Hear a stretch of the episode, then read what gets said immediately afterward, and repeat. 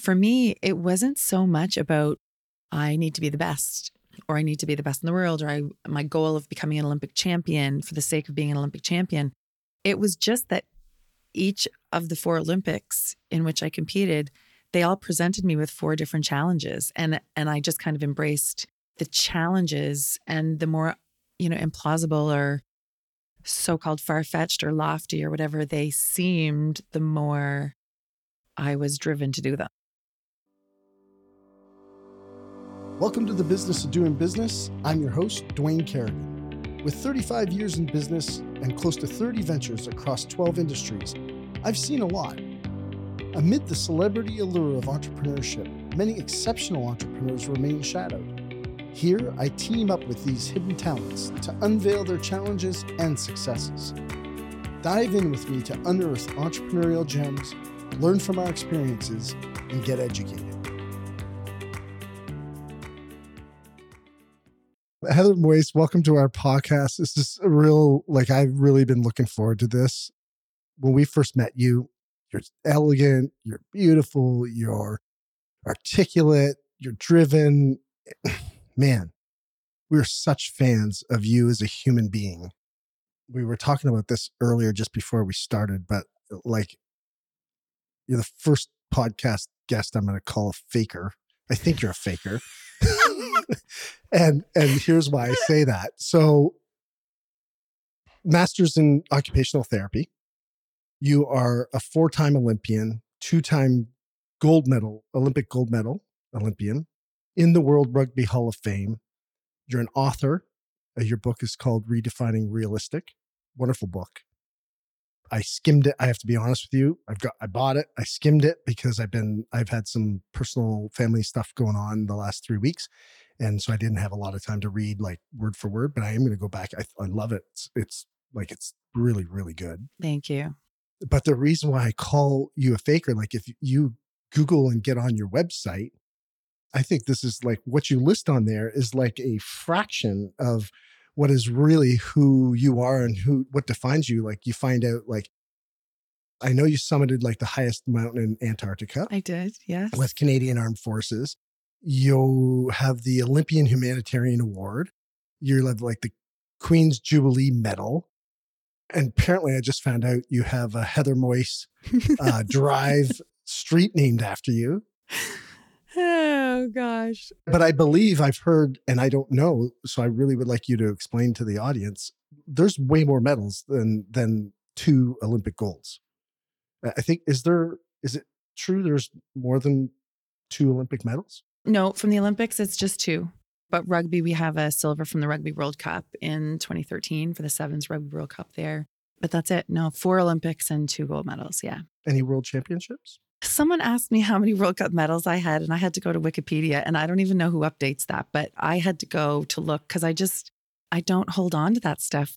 Yeah, so I can't even tell you. I can't tell okay, you. Well, not holding on to it is better than me calling you a faker. That's yeah. a, a way better description, by the way.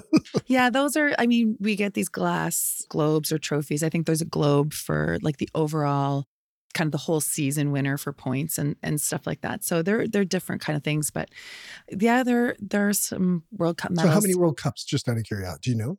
There are eight World Cup races every year, and then it ends with a World Championships or an Olympics. So uh, there are three World Championships and then Olympic Games. But I have competed in four Olympics, but I've only competed in six or seven seasons we talk about the Olympics in terms of like four year cycles and that sort of thing, but I've never actually done a four year cycle. My first year doing it, the Olympics were five months later. It really had nothing to do with bobsledding. When I made the decision, I hadn't even seen a bobsled at the time, but I ended up breaking one of their testing records. And suddenly I, like, I went into that not being like, I'm not doing this really. I'm doing this to get this recruiter off my back. I'm just going to go to the testing camp. And so I went but because I broke a testing record amongst these people who were had been training for years and who were supposed to be representing us at the next Olympics, which were five months later, I was like, well, wait a second. Can I actually do this? Can I learn a new sport? Can I learn to do it well? And can I learn to do it well enough in time to maybe represent my country at the next Olympics, which were less than five months later? So for me, it was kind of like this implausible, like this far fetched goal of, okay, yeah, that's probably unlikely, but, you know, I want to see how close I can get. Five months' time is a really cool way. It's not like you're, at the time, I was like, I'm not changing my whole life. I'm just kind of taking a little step out of it to address this challenge and see what I can do. So that was my first Olympic Games. So after that, I went back and finished my master's degree and just thought I'd be back to normal life, you know, normal in quotations, you know. And I went back, finished my master's degree. But when you come fourth at the Olympics, and after four runs, after accumulating the time, after four runs, which it, on the Torino track was 5.7 kilometers, 3.54 miles for any, you know, Americans who are listening. After that distance, after accumulating those times, we missed standing on the podium by five hundredths of a second. So it wasn't just fourth, it was fourth by five hundredths of a second. So it was kind of the definition of so close yet so far away. And so I was just like, okay, well, I went and finished my master's degree. I have that now. And the next Olympics are actually on home soil. So, can I now? The challenge all of a sudden became instead of just getting to the Olympics, which I just challenged myself to do and just did, you know, last year, if I go and train for three years, can I actually get on the podium and win a medal for my country? Like that was like the next challenge of seeing what I could do at the next Olympics. So for me, it wasn't so much about I need to be the best or I need to be the best in the world or I my goal of becoming an Olympic champion for the sake of being an Olympic champion. It was just that each of the four Olympics in which I competed, they all presented me with four different challenges and and I just kind of embraced the challenges and the more you know, implausible or so called far fetched or lofty or whatever they seemed, the more I was driven to do them. You know, after Vancouver, after we won in Vancouver, I, you know, went back to life, I guess. And that's when I started speaking, kind of got thrown into the speaking world and and started developing that and then was pulled back in for the Sochi Olympics I was pulled in the year before the Sochi Olympics, except I found out I needed hip surgery. So I didn't actually compete that year. I didn't get back until the fall, right before those next Olympics. So again, one of the guys on the team kind of joked about me being like the Batman of the Olympics, where I would just, they'd ask me to come back and I would just kind of descend on the Olympic season and just kind of go and, you know, help the team out that year to do whatever. So uh, that's kind of what happened. And the same thing with Pyeongchang for Pyeongchang in 2018 again six months before the games. Well, they asked me a year before. I'll give them that. But I said no, I wasn't interested in going back to compete. And then my former teammate asked if I'd go back, and I wasn't interested at all. And then six months before the games, I got an Instagram message from a new up and coming driver. Her message was there's a lack of leadership in the program. And besides your former teammate, so my former teammate, uh, who's competed in the Olympics before, not one other person in the women's program has competed in the Olympics or has even been there. So, based on what I've heard about you, I think that you would be not only an asset to me and my team, but also the team as a whole, the entire Canadian bobsled team, like the entire women's team. Yeah. I was just like, man, she's now using my language in my business about impact. And it's not just about the push anymore. It's about leadership, it's about impact, it's about elevating somebody else. So I started thinking about it. And the more I thought about it, the more I realized that although I wasn't motivated to go back to a fourth Olympics to just try and win a third Olympic medal, I was actually motivated by the idea of helping someone else get to the Olympics and potentially win their first. So I only agreed to go back if the federation, if the when the bobsled federation agreed to support me in my decision to only push a rookie, like to only push someone who'd never competed before. So my goal wasn't to go back and just to do everything I could to win it to medal. My goal wasn't to get back in the Canada one sled again. My goal was, yes, to get back to be the best that I could be, but in order to help someone else with dealing with the stresses and pressures of the Olympics and that sort of thing and help them be able to perform at their best and get to the Olympics. So it was a totally different challenge again. And I loved it. So you didn't go back and compete with your previous teammate, you competed with yeah with a rookie. Girl. Yeah, and it didn't have to be the girl who invited me back, and I made that clear. I said it doesn't matter, but I'll compete with any rookies.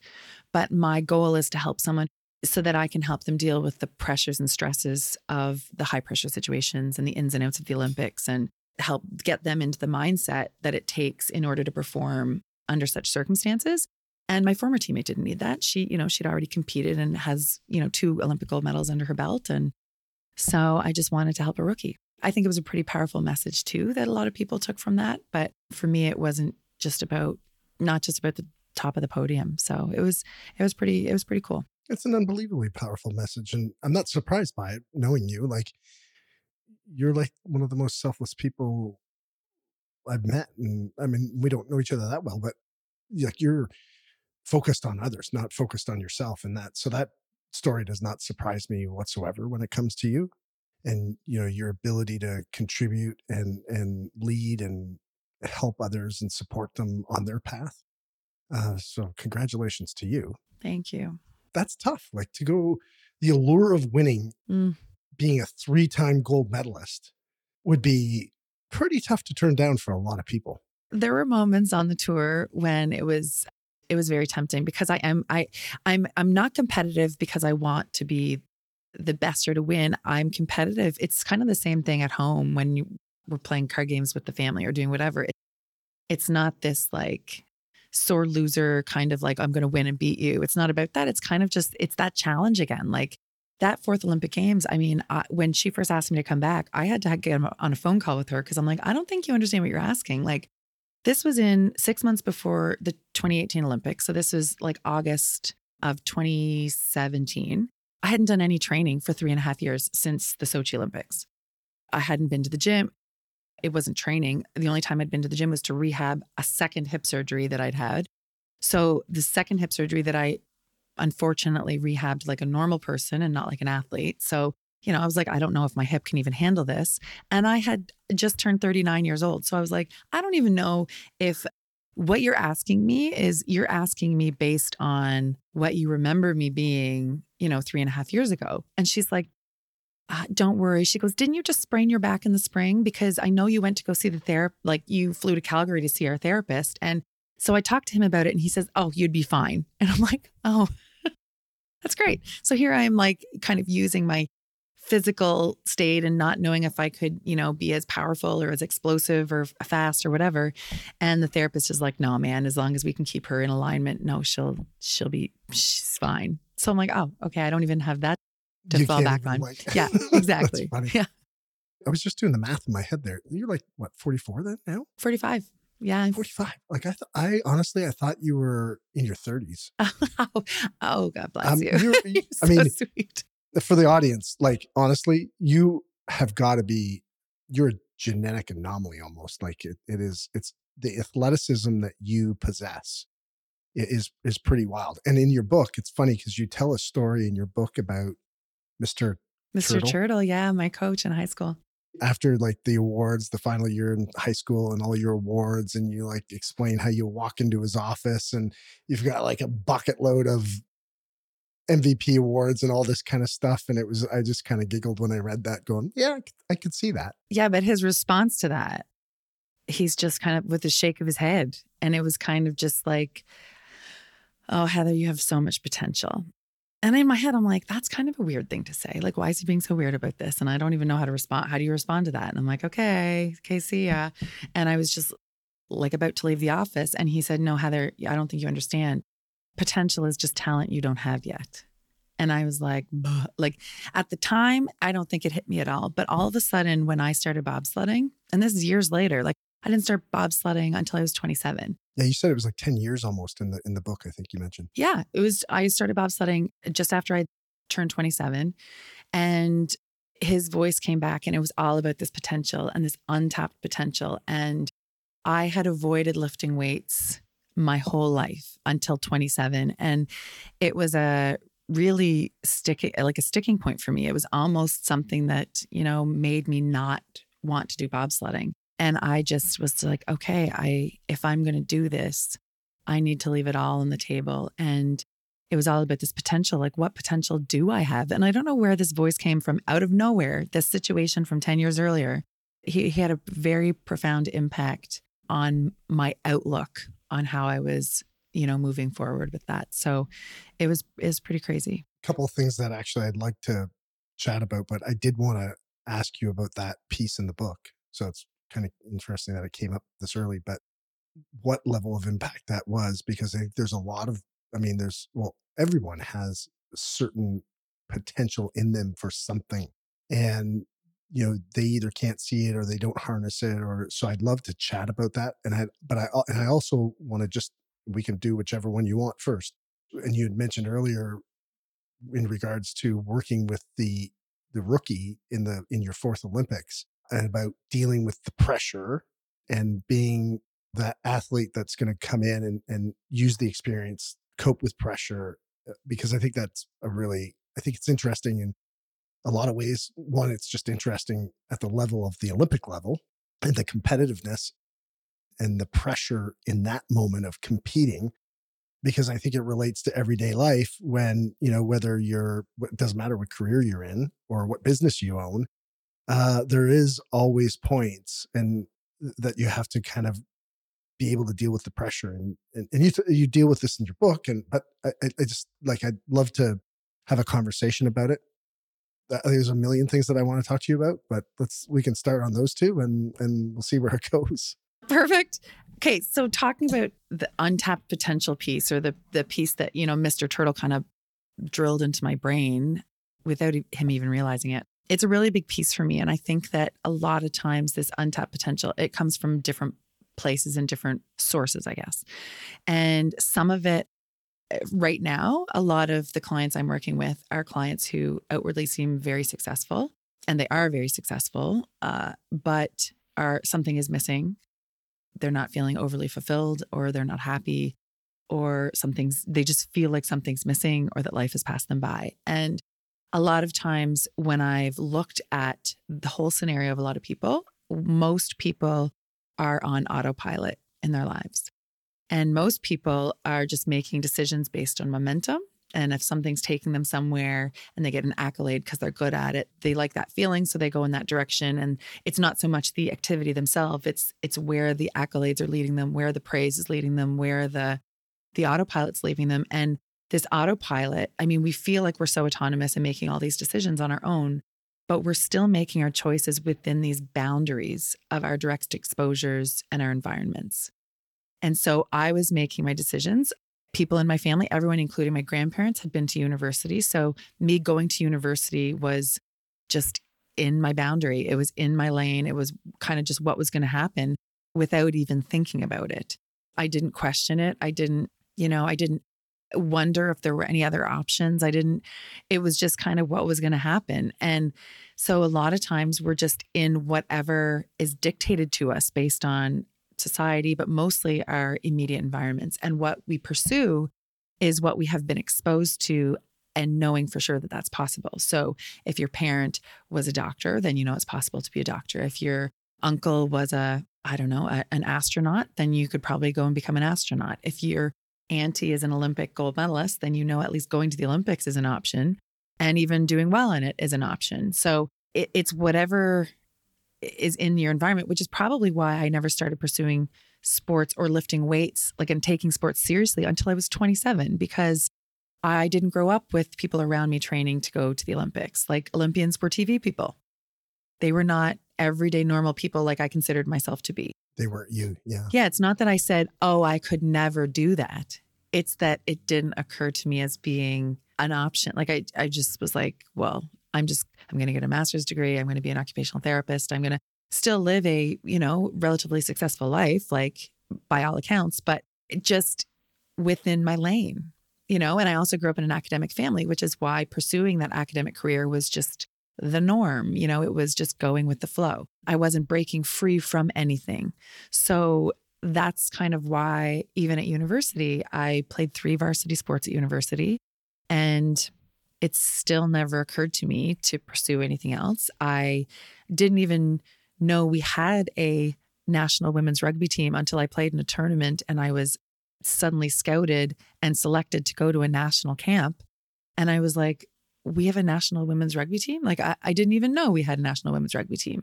And it was the same thing as being inducted into the World Rugby Hall of Fame. I didn't know there was a World Rugby Hall of Fame. So I feel very fortunate in a way that coming at it at such an well, at an older age, I guess, 27, kind of starting this thing, I was able to make value based decisions. I was able to look at things from a different point of view and not feel pressured into doing things the way that all these other athletes had done it or be pressured to move to somewhere that I really didn't want to go or do and make decisions based on life and not just this kind of momentum and pressure of doing things a certain way. And I feel very fortunate about that. And I just, that whole experience has afforded me a very, very different and unique perspective that I've been able to share with parents. I mean, I'm not a parent, I'm a kick ass auntie, but I'm not a parent. But I get parenting questions a lot because they are parenting athletes. They're parenting kids who are in sports and they're they're wanting their kids. Some of them are wanting them just to be happy and some of them are based on questions are very clearly wanting their kids to be most successful and sometimes I cringe when I hear a question knowing that or having a very keen sense that the goal is more the parent's goal than the goal of, of the child and you know, I try and redirect and reframe and you know, that sort of thing. But it's just, it's just been very, very interesting. But that potential, our potential is often limited by our environments and our and our direct exposures. Our potential is also limited by self-sabotage. So self-sabotage is a big, big, big one. And it is, I've kind of, I guess, narrowed the self-sabotage down into assumptions, self-limiting beliefs, and fears all of those kind of accumulate into whatever array of excuses we want, but they kind of boil down to assumptions, self limiting beliefs, and fears. We make so many assumptions on a daily basis. We make the assumptions that, you know, oh, that person, I'm not their type, or I'm not qualified enough. Well, how do you, like maybe nobody else applied? We're just selling ourselves short by applying these assumptions without actually challenging them. Our self limiting beliefs are rooted in stories that may have been true when we were younger, but also may not have been true. And we've been telling ourselves that, or someone else told us that. And it's just been this voice in our head forever that we can't do something, that we're not that kind of person, whatever these limited, limited beliefs that we hold. And those need to be challenged. And then the fear that we have is actually not the fear of failure, it's the fear of what we assume failure will bring. And when that boils down to it, it is, and again, that's an assumption. What we assume failure is going to bring. And it is ridicule, rejection, isolation, judgment. The biggest thing we fear most of all is the judgment of other people. And it is not even so much failure that brings on that judgment. Sometimes it's even the pursuit of something that we're worried will have a impact from other people. Like if someone hears that you're trying to pursue to be this, you know, next level author or podcaster or whatever, like whoever you tell that to, or you may not even want to pursue it in fear of what we, people will say about you and what, what how they will judge you for even trying or thinking you're that good.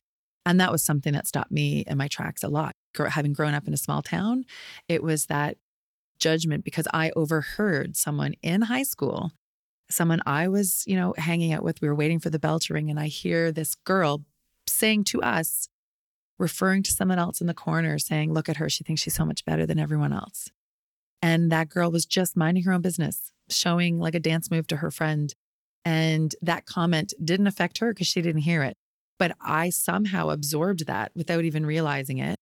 And so from then on, I downplayed everything. I downplayed my sporting abilities. I downplayed, like, yeah, I played my ass off on the field, but I certainly wasn't showing up early. I certainly wasn't staying later. And I certainly wasn't doing anything extra. And I certainly wasn't, you know, going and training to try and be better at my sport. Every sport I played was just for fun. And I used the excuse that doing any extra training or lifting weights would make it a job. It would, you know, turn it into work. And I'm just here to have fun and social. And, and that's the story you told yourself. Exactly. Right. Yeah. No, it makes sense. It wasn't until later when it actually boiled down to me realizing that I was doing that almost self preservation. Um, I self sabotaged for sure, but it was in a self preservation mode where I didn't want to be judged for thinking I was better than anyone else. It's still a battle. It's still an internal voice that I I fight for now. I, I fight with to try and correct and try and reframe and and that sort of thing. And those those kind of stories stay stay with us for sure. They do. And I would love for you to repeat that quote because when I read it, I was like, okay, that's, you know, people will, you know, often say, when you talk about being afraid to fail. Oh, I'm not afraid to fail. But you succinctly, like that quote was really hit me. So I would love for you to repeat it to the audience so that they get it, to really think about what they believe is going to happen. If you could repeat that quote, I think it would be super powerful. It's not actually failure that we fear, it is what we assume failure will bring.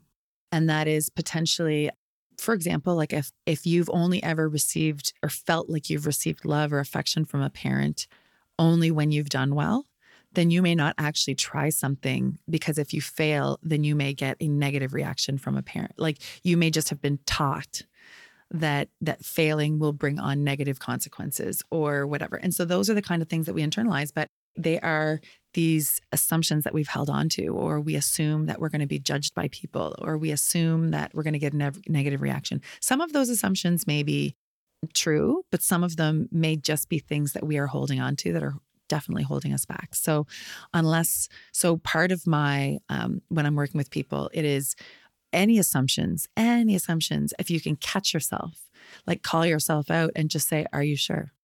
Is it true? Like, are you sure? So, really? Yeah. Like, are you are you really sure? Like, did that really happen? It can come in any everyday scenario. It, I mean, it happened with a story with my my parents with a bucket list trip they wanted to take, and it, just me just asking those questions. Like, she's like, "Oh, it's sold out, or it's too late. Are you sure?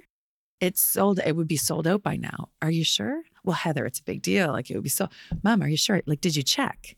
Well, no well, we checked and it was still available. And like this whole, you know, all of these things and assuming, well, it'd be more fun to go with someone, you know, another couple. Well, why don't you go with your aunt and uncle? Like my aunt and uncle, your sister and brother in law. They'd be they'd be so fun, but they can't go this year. Are you sure? sure. yeah. Well, they're doing their big trip across the Northern Passage. Oh my gosh, they're doing that over the Christmas holidays? No, they're doing that in the fall, but they're not going to want to take two big trips in a year. Are you sure? Like, did you, you didn't ask them because this just happened right now. So we called and they ended up going. Like, it was, eh, we just, we stop ourselves from these things before we even let them unfold, before we give them even a chance. So that self sabotage helps, eh, prevents people from going from this having this dream or this thought in the back of their head to it prevents them from going from dreaming to planning. And it also, there's some people make it to the planning phase and they have all these really great plans, but they never pursue it. And again, the same self sabotage prevents you from going from that planning phase to the actual pursuing phase. And then it's the self sabotage rears its ugly head again within the pursuing phase when you get confronted with actual external obstacles. Like the internal obstacles is our self sabotage. The external obstacles would be like injuries or a financial crisis or a pandemic or, you know, getting fired or whatever, all these external challenges that we have. And that again is could be our self-sabotage assuming that we can't overcome it or self-limiting beliefs saying that we can't overcome it or oh my gosh who am i to think that i can actually overcome like self-sabotage can do that. But those are the obstacles that we at least want to be able to physically feel like we can challenge. But we have to get through our self-sabotage and all those steps before we even start pursuing the goals that we really want.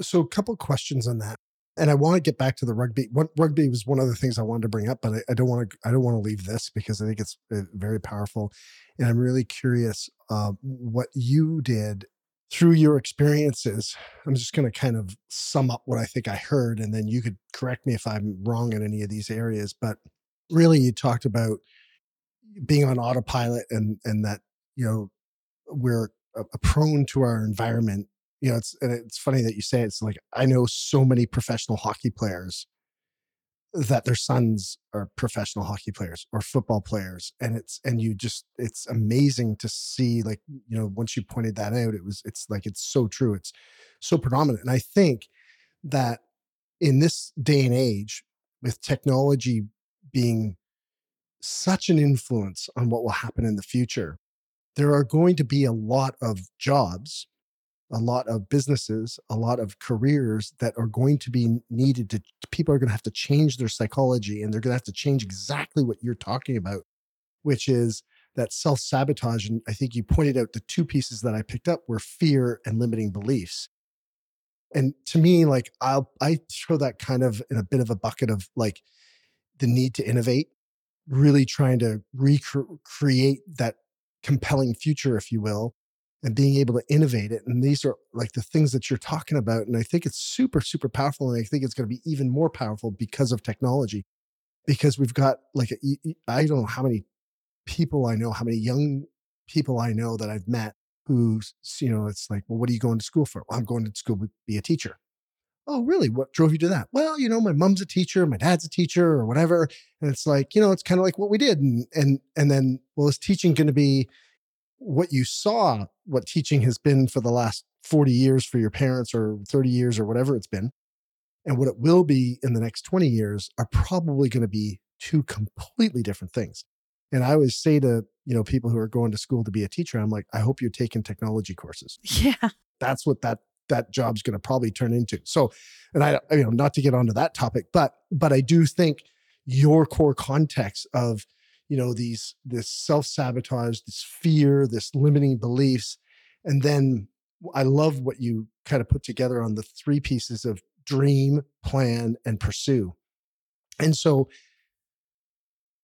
could you share some of the tools and the and the specifics about how you kind of overcame you know the practice of that like it's you know it's one thing to go okay yeah maybe i have a fear maybe i have a limiting belief but what do you do about it when you have when you realize you have it? And so was there a time in your past where you looked and went yeah you know i, I have to like strategize or plan and then pursue the action to overcome those limiting beliefs so I'm very fortunate. Me going to the dreaming to the pursuing phase, the kind of getting past the voice of look at her she thinks she's so much better than anyone else like that that kind of voice like who do i think i am? Like who am i to be able to accomplish this or even to pursue this? That all kind of evolved later obviously like i said at 27 and i think to be honest that it helped me because the goal was so big that i don't know that i was even necessarily expecting that i was going to make it it was just that it was a challenge and I challenged myself, which is another thing I want to talk about. I hope we're not going to jump all over the place. When I'm working with people, we kind of draw out what their goals are, what they really want to achieve, what they want to achieve, not what they think they're supposed to be achieving, but what they really want to achieve. But we actually pick an even bigger goal, like what would be bigger and better than that, regardless of what it is, if it seems implausible or lofty or whatever those words are that people kind of throw out there. It is challenging yourself, setting that goal not as a binary outcome. So instead of it being a binary outcome where you've either succeeded or you've failed, that's literally your two options. You either achieve your goal or you don't. Instead of doing that, because if a goal is so big, if, if it's something you really, really, really want to do, like if you want to be the number one podcaster on the planet, that's awesome. That's great. So you know, for someone starting out, I mean, you're already very established, but for someone starting out, they might be like, that's never going to happen. So when they look at that as a goal, the likelihood of them achieving that is probably not so high. So they're less likely to pursue it if those are the only two options they have. Whereas if they set an, uh, a goal as a spectrum and they look at that saying, yeah, well, that might be, yeah, it's probably unlikely.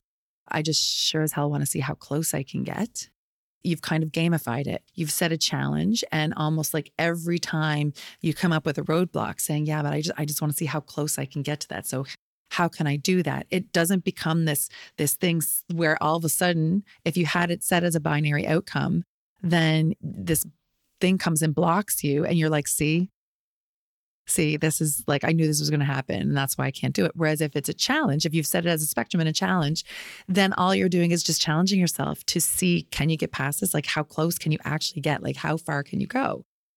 That, how close can I get? That, that statement is not only good for for that and for kind of getting past those things to see you know to achieve your goal to get close to your goal the thing is the closer you get the more you you're like oh my gosh maybe it is real. Like maybe this can have like the closer you get it's just that you have to get on that. Like you have to get on the spectrum in order to kind of overcome these things and be like oh my gosh maybe it is possible or oh my god maybe i actually will be top 5 in the world. Like is that shitty? No. Like like okay it's this is the thing we're limiting ourselves because of a yes or no or a success or failure binary outcome outlook That comment, though, getting back to that comment, how close can I get? That is also really important because it also disempowers the naysayers and re empowers us. No matter what your goal is, there are going to be people who are like, oh, really? Like, you really think you're going to achieve that?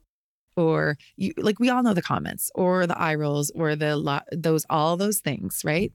And you're even that like, oh, who do you think you are? Like that comment. And whether it's from somebody else or whether it's your own inner demon voice saying that, all you have to do is say, you know what? I might not get there, but I just want to see how close I can get. Then they have nothing else to say. There is nothing else to say. You've acknowledged the fact that not achieving that big goal is a possibility and you're okay with that. That you have just decided that you just want to, you know, I just want to see how close I can get to that. I want to see how close I can get. Yeah, I'm sure I might not be able to go to the Olympics. I just had hip surgery yesterday, but I'm going to try. I just want to see how close I can get or whatever. It's a very, very easy statement to either say to someone else, to say to yourself, or whatever. And it disempowers and quiets those voices and it re empowers you to pursue something that you actually really want to pursue. And was this a technique that you legit actually tried yourself in the beginning? Like, because you just mentioned about the hip surgery five months before you went to the Olympics not five months. I started bobsledding five months before my first one. The the hip surgery was nine was seven months before I had to be on the rugby field for the Rugby World Cup, and nine months before I had to qualify for the national team for the bobsledding. Yeah. Oh, just that. Yeah. Just want to be clear. but, five but, months. Uh, thank you. But honestly, like that's insane. but it's insane. Like really. But thank you for clarifying because I didn't. I sorry, I, I missed that when I heard it. But but it, it it's insane uh, that just to, for me to even get comprehend that, I'm like, holy shit! Like you know, I mean, I, I would. I'm not an athlete. I'm not like a competitive athlete like you were, but I see myself. I certainly have an an athlete athlete identity, yes, along with a bunch of identi- other identities that I own for myself. But one, and I just can't think like, holy shit, it must have been unbelievable. Did you really utilize that process, or is that something you learned through the process I'm, I'm just out of curiosity. I'll tell you that in a second. But you said you just just because you touched on the word identity, the comment of who who am I to think that I whatever, that is all based on your how you identify yourself. Your identity, how you identify yourself, but also how you think that other people see you. And so identity, the words you use to identify yourself are also part of self can can be part of self-sabotage. They oh, 100%. they can also be empowering because I'm a kind of I'm the kind of person who does this as opposed to people like me don't do that.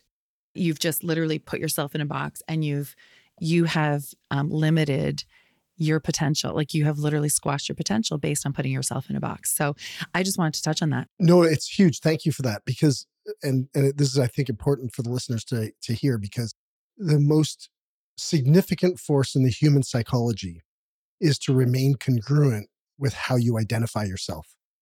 And that is such a critical piece because if people are struggling, you know, you can literally go to your identity and and how you see yourself eh, is is critical. And um, Stephen Covey years ago had a, a way that he would well, he used to call them roles, not identities, but he used to teach a process where if you want to create a new identity, a big part of, or new role is how he used to teach it, but is writing your eulogy, forward forecast your eulogy in whatever area. So as a father, what would I want my children to say? What would I want my wife to say? What would I want my business partners or my employees to say?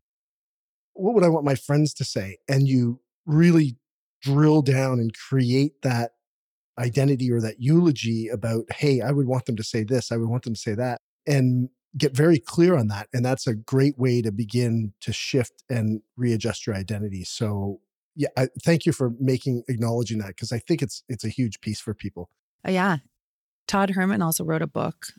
It is definitely about identity, and it's about stepping into, like stepping into an identity to fulfill. It's almost like a fake it till you make it kind of thing, but you're pulling pieces of someone else's identity whom you admire and you're adopting those. And then after a while, you realize that is who you are now. You're not pretending to be this person, but this is you kind of step into this. So it's it's a very identity is a huge Yeah, is that alter ego? Alter ego. That's right. I was like going to say ego, but I'm like, I don't know. I, it's not just ego. Alter ego. Yeah. Yeah, it's phenomenal. Let's flip back to did you use that process or is it a process that you developed through? It is a process that I stumbled on in rugby and I realized that I was going through a really, really hard time because I'll, I'll paint the picture. I'll kind of put myself in, in it. After winning in Vancouver in 2010, so I had competed. So, dialing back a little bit, the Rugby World Cup for 15s is always at the end of the summer of the same year, right after we've just done the Winter Olympics. So, it's always the same year. So, every four years, it's double whammy Olympics and for bobsledding and rugby in the same year. So, that's what I did in 2006.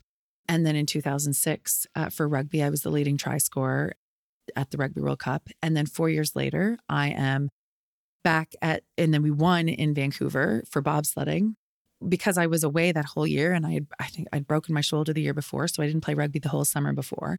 Anyway, it was crazy. So I hadn't been with the rugby program for a little bit.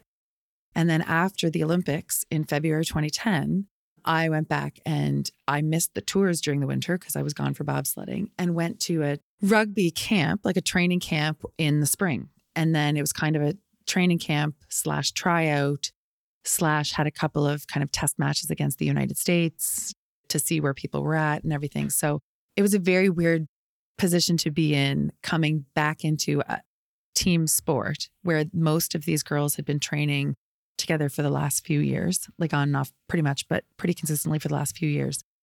And I was coming in and potentially, you know, taking someone's spot.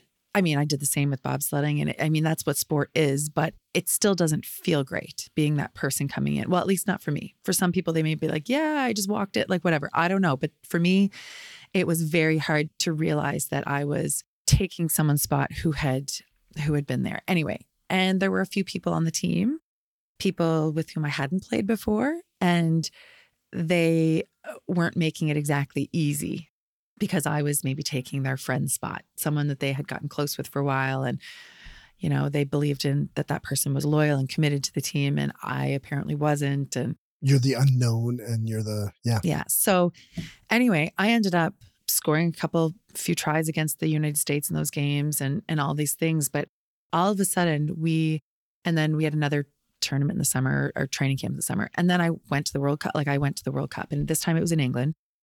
And we're on a bus, and I was paying no attention to social media. wasn't as big back then, but it was it was coming, and there were chat rooms and all of these different things apparently. And there was a girl on the team who I think thought that she was doing me a favor or being nice. I'm not sure, but she basically said, "Oh, Heather, about those chat rooms, uh, don't worry, I defended you." And I was like, what are you talking about? It's a rugby forum getting ready for the World Cup, and they're debating whether or not you should be on the team. I'm like, okay, great. We're like, we're we're here. We're in England right now. Where the tournament starts next week. Thanks for that. That's awesome.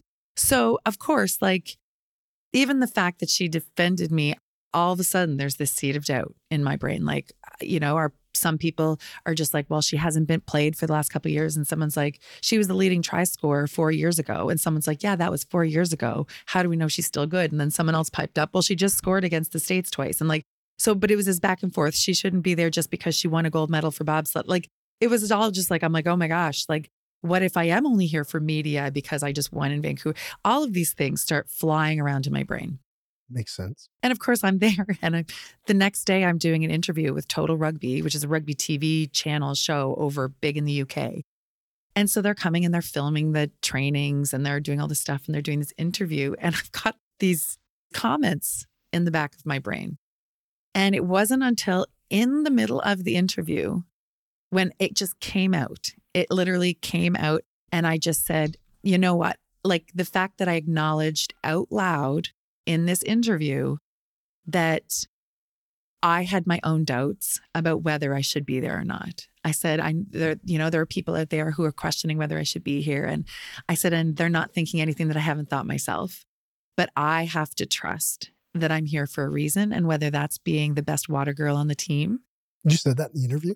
Yeah. I said, well, that's what my role is. Or I said, if if if I actually get the privilege of stepping out on that field, then I will try and do the job my job the best that I can that I can do. But I have to at least trust that the coaches saw a purpose and a reason for me being here for whatever that is. And so I can't even remember how it was framed and all that stuff, but it was from that point on that I realized how how impactful and detrimental naysayers can be and how they can really because again like I said leading up to it social media wasn't that big and I didn't grow up with naysayers in my family. Very fortunate to not have had naysayers in my family it was a very new all of a sudden like i'm like oh my god what like where's all this doubt and this craziness coming from and so it was at that point when i realized being like yeah i might not do that but to acknowledge the fact that i might not get on the field or that i might not be the best or that i might not be whatever but i'm here for a reason or i'm i'm owning this journey and i'm owning this whatever i found that very powerful and then so when i was working with clients we kind of came up with this thing being like, you know what? Yeah, I might not get there. I might not get there. I might not recover from hip surgery. I might not be able to get my book published. I might not be able to do whatever. But you know what? I just want to see how close I can get. And that's it. And so disempowers the naysayers, re empowers you to do something that you want to do, that you actually are pursuing because you want to do it. Yeah. And it doesn't mean you're trying any less. No. I like the idea of it. Uh, sorry, I have one quick, quick question. How many tries did you score over in England? Like, were you the lead try scorer? I was. Does that not, at some level, do you not feel like to the naysayers, like up yours? Um, you probably don't, but I don't say up yours, but I do. I do have to say that there is a comfort in proving people wrong. No, it's a...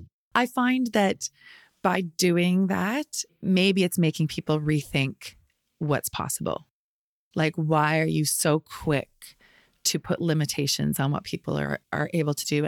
I think that's why I was partly enjoyed going back to the Olympics when I was 39 after not training for three and a half years and having two hip surgeries and whatever is just not being like, haha, I did it. But also, we talk about representation, right? So I'm just like, I'm 39. I'm just don't sell yourself short. Don't just stop doing something or don't try something because you're 39 or because you're 45 or because you're 27.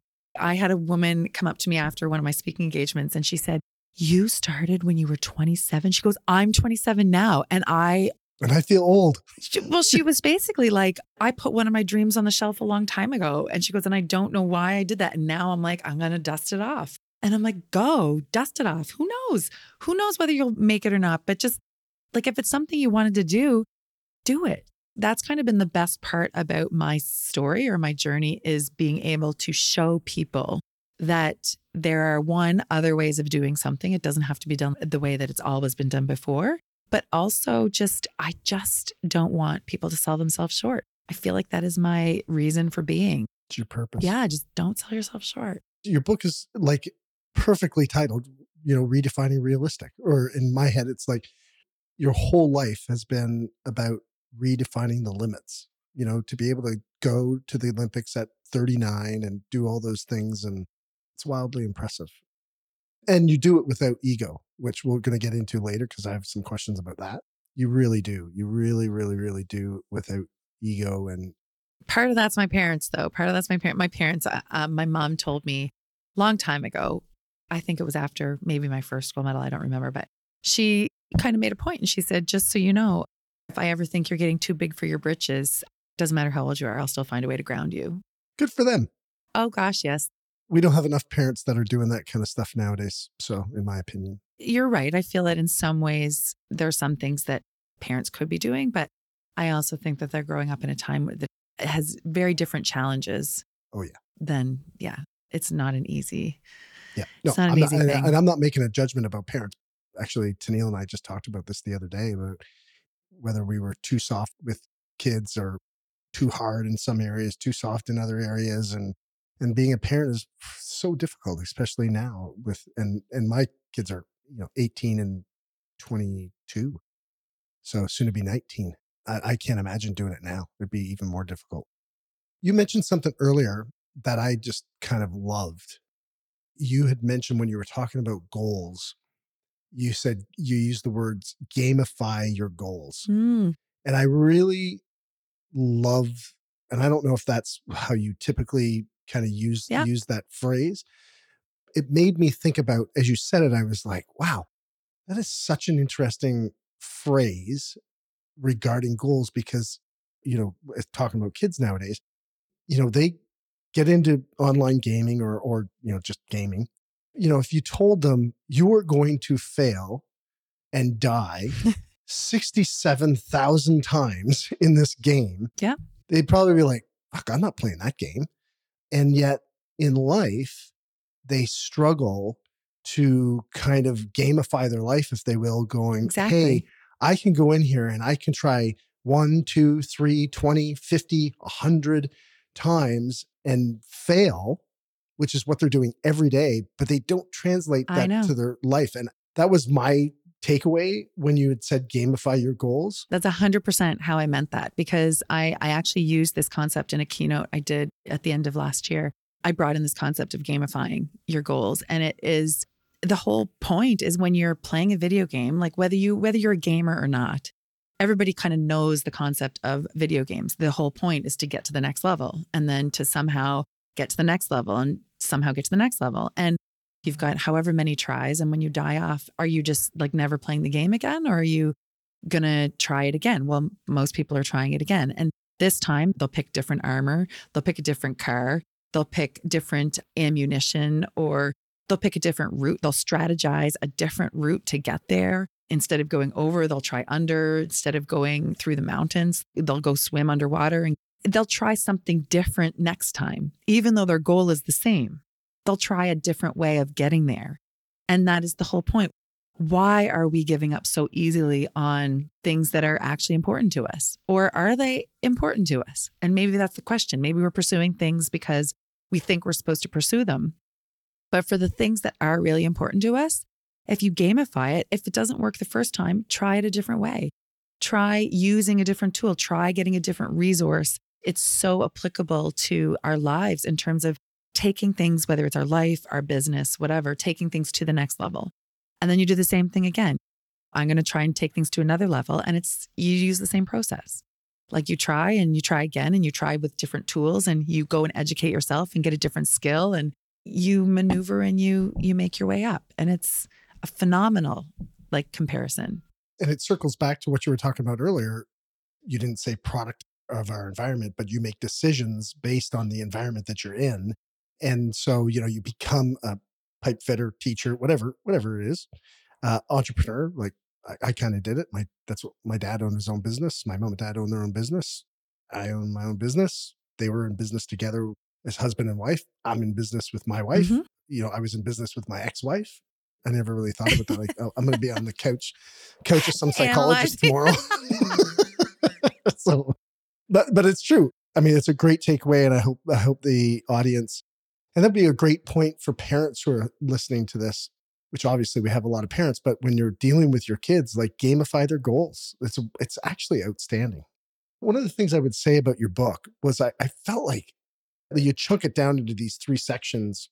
I wasn't going to go here, but you were like, I think shift your perspective, seize your potential, and Own your story. Yeah, Yeah. own your story. And I just thought, oh, you, you could have written three books there. I know. And actually, that's what the publisher told me too. And I was just like, but each section, and I think that may be a possibility down the road to actually extrapolate and expand on each section of the book or in some way, because I do feel like the more I've gone into coaching and the more research I've done and whatever, there is so much to expand on on each section. But I felt like that was the only book I was ever going to write.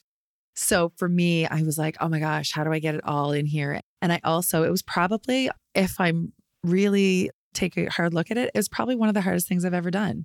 Like I've climbed the highest mountain in Antarctica. I have two Olympic gold medals, World Rugby Hall of Fame, but writing that book was probably the hardest thing I've ever done because I wanted to balance. I didn't want to write an autobiography and I wanted it to be something that was going to be transformational, help people, like a personal professional development book.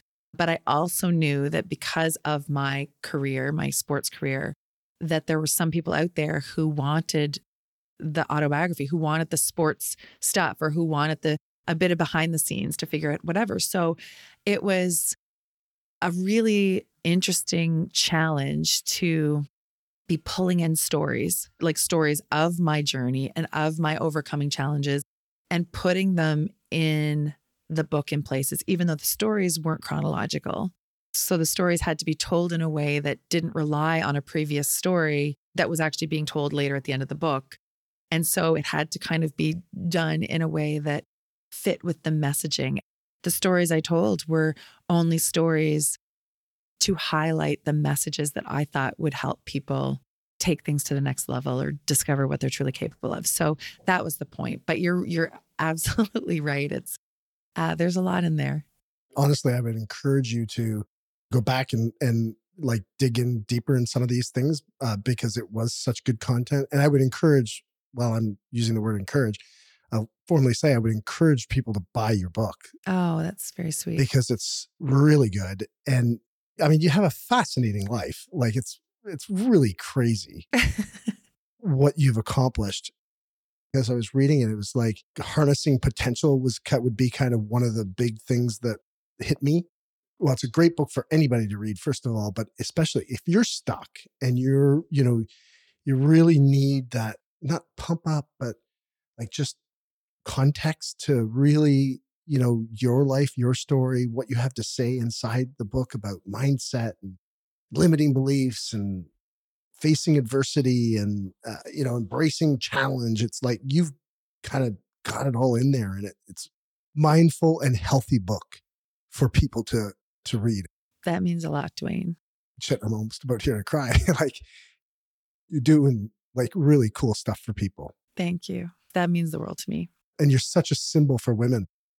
I was actually thinking as you were talking earlier, I was like, you know what I need to do? It was one thing you've kind of inspired me to do is, and I, I don't know, I'll have to check with Heather, not you, Heather, our Heather, our producer, but I would love to have a panel of like, you know, powerful women on the podcast you know, so far I've been able to do a podcast with every third episode is a is a woman. Oh wow, I know more guys great. than I know women, but and everybody is like somebody I know. You know, I've never reached out. I've got a bit of a fear of putting somebody on the podcast that I don't know. Uh, you know, just because uh, the authenticity and integrity and is kind of the biggest thing. And I'm not. I don't monetize this podcast. Like I'm not here to make money. I don't sell advertising on it. I, I really want to affect people's lives. Uh, sorry, I'm not affecting people's lives, but I'm bringing people to the forefront. You are. That is the big part. Without you, our messages wouldn't be heard by your followers. So you are affecting people's lives big time. Yeah. And I think it's, it really relates with you too, because like, you know, as you said earlier in the podcast, it's like, you know, you saw yourself as just like, well, uh, being an Olympian is for somebody else.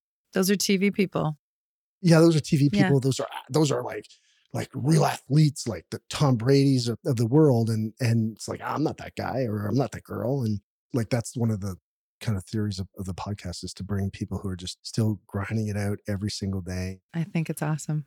Hey everyone, thanks for listening to part one of uh, our interview with Heather Moyse. What a fantastic woman. And uh, we spoke for over two hours. So we're breaking this into a two part series. And we would love to invite you back next Wednesday for part two to hear more about her journey into the Hall of Fame, World Rugby Hall of Fame, and how she uh, conducted that and just how she lives through possibilities. It's a even more fantastic second part of a conversation. And uh, we're looking forward to you tuning in. Thanks for listening. I appreciate you being with us. If you found value in the show and know a friend or a coworker who could benefit from the conversation, please share the link via text or on social media. Remember, each share creates a ripple effect of knowledge and inspiration. We'll see you next week. The views, information, or opinions expressed by guests during the Business of Doing Business podcast are solely those of the individuals involved and do not necessarily represent those of Dwayne Kerrigan and his affiliates. Dwayne Kerrigan, or the Business of Doing Business podcast, is not responsible for and does not verify the accuracy of any of the information contained in the podcast series. The primary purpose of this podcast is to educate and inform. Listeners are advised to consult with a qualified professional or specialist before making any decisions based on the content of this podcast.